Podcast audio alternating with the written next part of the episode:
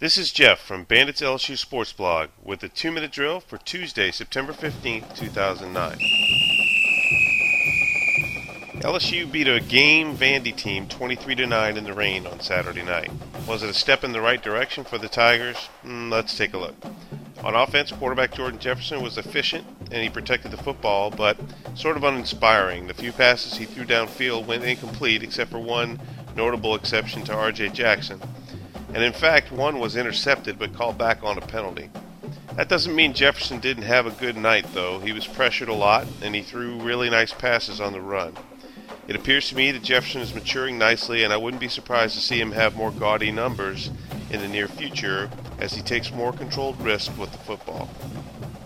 The running game was not phenomenal, but two performances are worth mentioning. Keelan Williams finally put a complete game together, gaining seventy-three yards on ten carries, and Russell Shepard, the freshman phenom, wowed fans on three nice runs out of the Wildcat formation. He's going to be amazing. On defense, L S U improved, especially on third down stops. Vandy had a tough time throwing the football and generally could not sustain many long drives. The L S U pass rush was largely still dormant, but in their defense, Vandy's quarterback was pretty good and he threw the ball quickly, and L S U still managed three sacks. Pat Peterson stood out by not standing out at all. After a dominating performance against Washington, Peterson was nullified on Saturday because Vandy schemed him out of the playbook on almost every down. It also happened that the front four, the front seven, sorry, played better football. Special teams play well besides a bad punt snap for a safety and Trenton Holiday almost coughing up a punt return again. Special teams were pretty good. Helton punted well and Josh Jasper was perfect, including three field goals.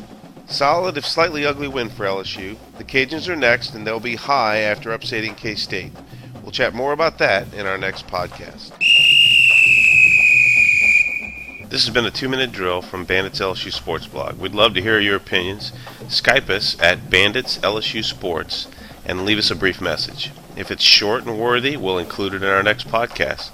Visit L S U tiger bait dot blogspot dot com for more commentary on L S U sports and to download the latest two-minute drill podcast. This is Jeff from Bandits L S U Sports Blog saying thanks for listening and...